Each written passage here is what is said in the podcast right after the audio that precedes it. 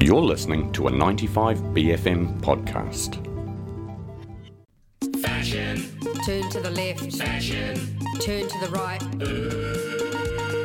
fashion. Fashion? It's fashion with Penelope Noir. Morena Penelope Noir, how are you this morning? I'm good, thanks. How are you? Oh, very excited to talk about Maison Margiela and uh, Pat McGrath this morning. What's been happening in the world of fashion? Uh, well, I should point out to people that if they want to check this out, the full show is on YouTube and it's under um, Maison Margiela Artisanal 2024, which is technically haute couture show. Um, so this is John Galliano, who has been the creative director since 2015, uh, and this show was held at the Pont Alexandre Trois in Paris. Um, under the first full moon of 2024 at the end of Couture Week. uh, and um, I kind of want to set the scene first. It's basically a snapshot uh, into artistry and the gritty glamour life, um, glamour of life in the 1930s.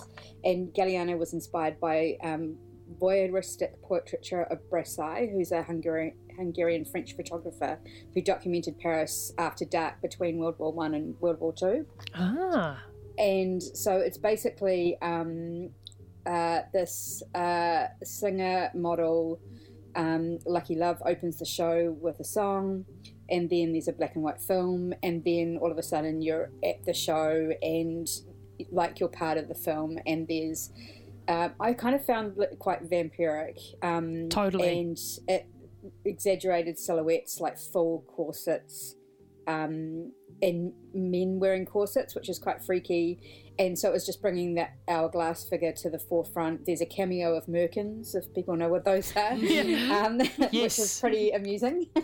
it's a fascinating show. Like, uh, it's really hard to overstate, I think, how much the entire fashion world and also just bits of the internet that don't normally care too much about high high fashion are losing their minds over this show. Like very game changery vibes. Yeah, people are saying it's a true return uh, to fashion as art. And many people have said it's lucky that his show was at the end because no other couture show could have lived up to it, which I can imagine would have been like, everyone would be like, whoa, you know.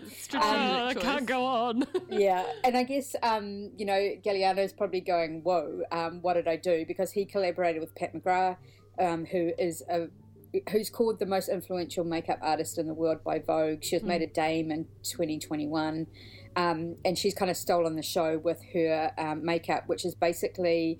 The models looked like living dolls traipsing down the runway, waxy skin with a precision that looked like melted wax or glass.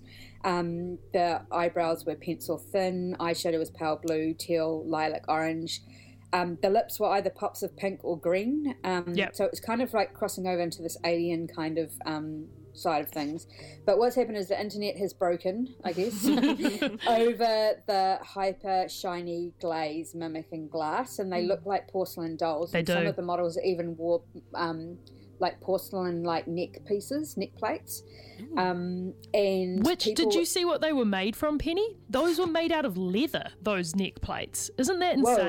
Insane? That's, I did not know that. I- That's I- insane. I literally saw that last night, and I was like, "Oh, I got to talk to Penny about this." They do not look like they are. Yeah, those porcelain neck plates are leather treated to look like porcelain. The whole thing is so, you know, texture and Mm. uh, you know, materiality. It's fantastic. It's it's like so magical. It does really transport you into that world, and it's not like something I've ever seen before. Totally. Um, so it's just like yeah, it's really magical. Um, but yeah, it's quite interesting to go through TikTok and watch the number of um, you know kind of beauty aficionados kind of trying it out. Um, and a lot of people thought it was a, a product called Kryolan Liquid Glass, which promptly sold out and has now got three week waiting lists. oh my god. but, but people soon found out that was not the product. Oh, Um, and then there was like um, rumors that it was a cucumber face mask mixed with water. Um, and on Friday, Pat McGrath actually did a tutorial on what she did. Um, so basically, they laid down like very pale skin. Well, ba- what her kind of whole shtick is uh, skin prep. So she's Yes. really b- big on beauty um, and that kind of thing. So they like you know they really prepped the skin, laid down the um, makeup, and then they airbrushed uh, a product on that was uh, well a, a, concoction of eight different products. Wow. Oh my god. and she has not named those, but she has said that it did include um, different gel-like masks, um, as well as different sauce. artist techniques. Yeah, the secret sauce. Secret the sauce. secret Yeah. sauce to a glossy face. And then, of course, she is now releasing a product which will mimic this, um, and She's smart. speeding up. Yeah. yeah, She's she's, smart. speeding up the process.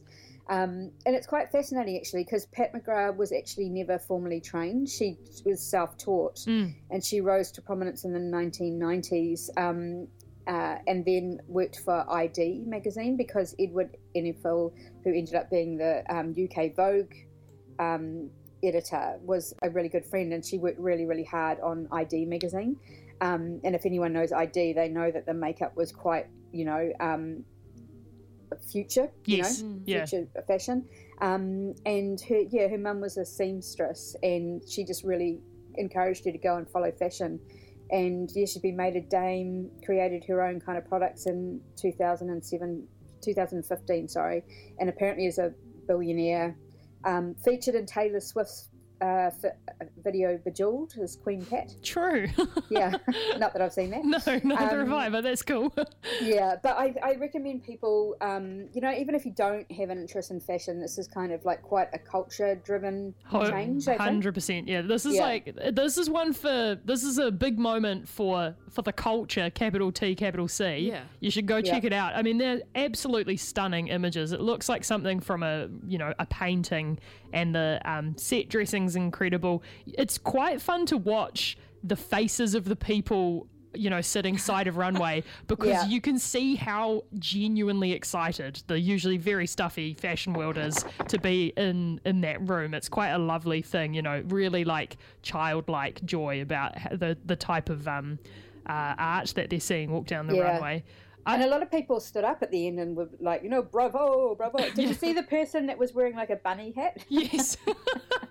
ah, Fashion Week. It's always a yeah, time, I was like isn't it? thinking, do you remember that time that Tavi Gevinson wore something really high in the front row and the people behind her got really pissed off? and I imagined that the person sitting behind that bunny person was just like, So what mad." the hell? You know?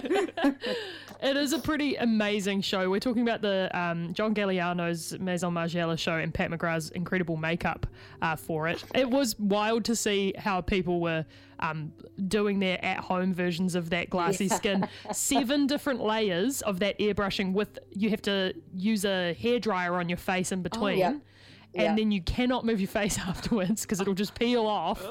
Just looked very commitment to the process. whole for new sure. skin. Yeah, and like, I just skill. like really commend those models as well because it would have been really hot. Totally. Um, they couldn't move their faces and they were acting as they went down the runway.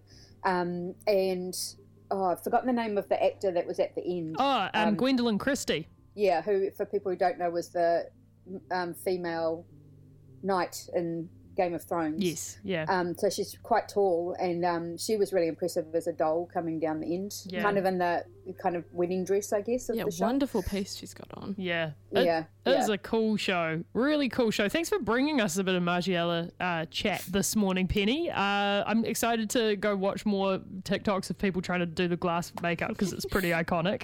it's Um, also pretty funny when it kind of doesn't work out. And Yeah. It's like all melty and stuff, and You're it's like, like, whoa. yeah. What else did Pat put in her secret sauce for this face? Yeah. hey, thank you so much, Penny. Have a lovely rest of your morning, and uh, we will talk to you again next week. Thanks so much. Ka kite. Bye. That was Fashion with Penelope Noir. We are the Goon Squad and we're coming to town. Beep beep. Beep beep. That was a 95BFM podcast. Support 95BFM with a B card. Go to 95BFM.com slash sign up.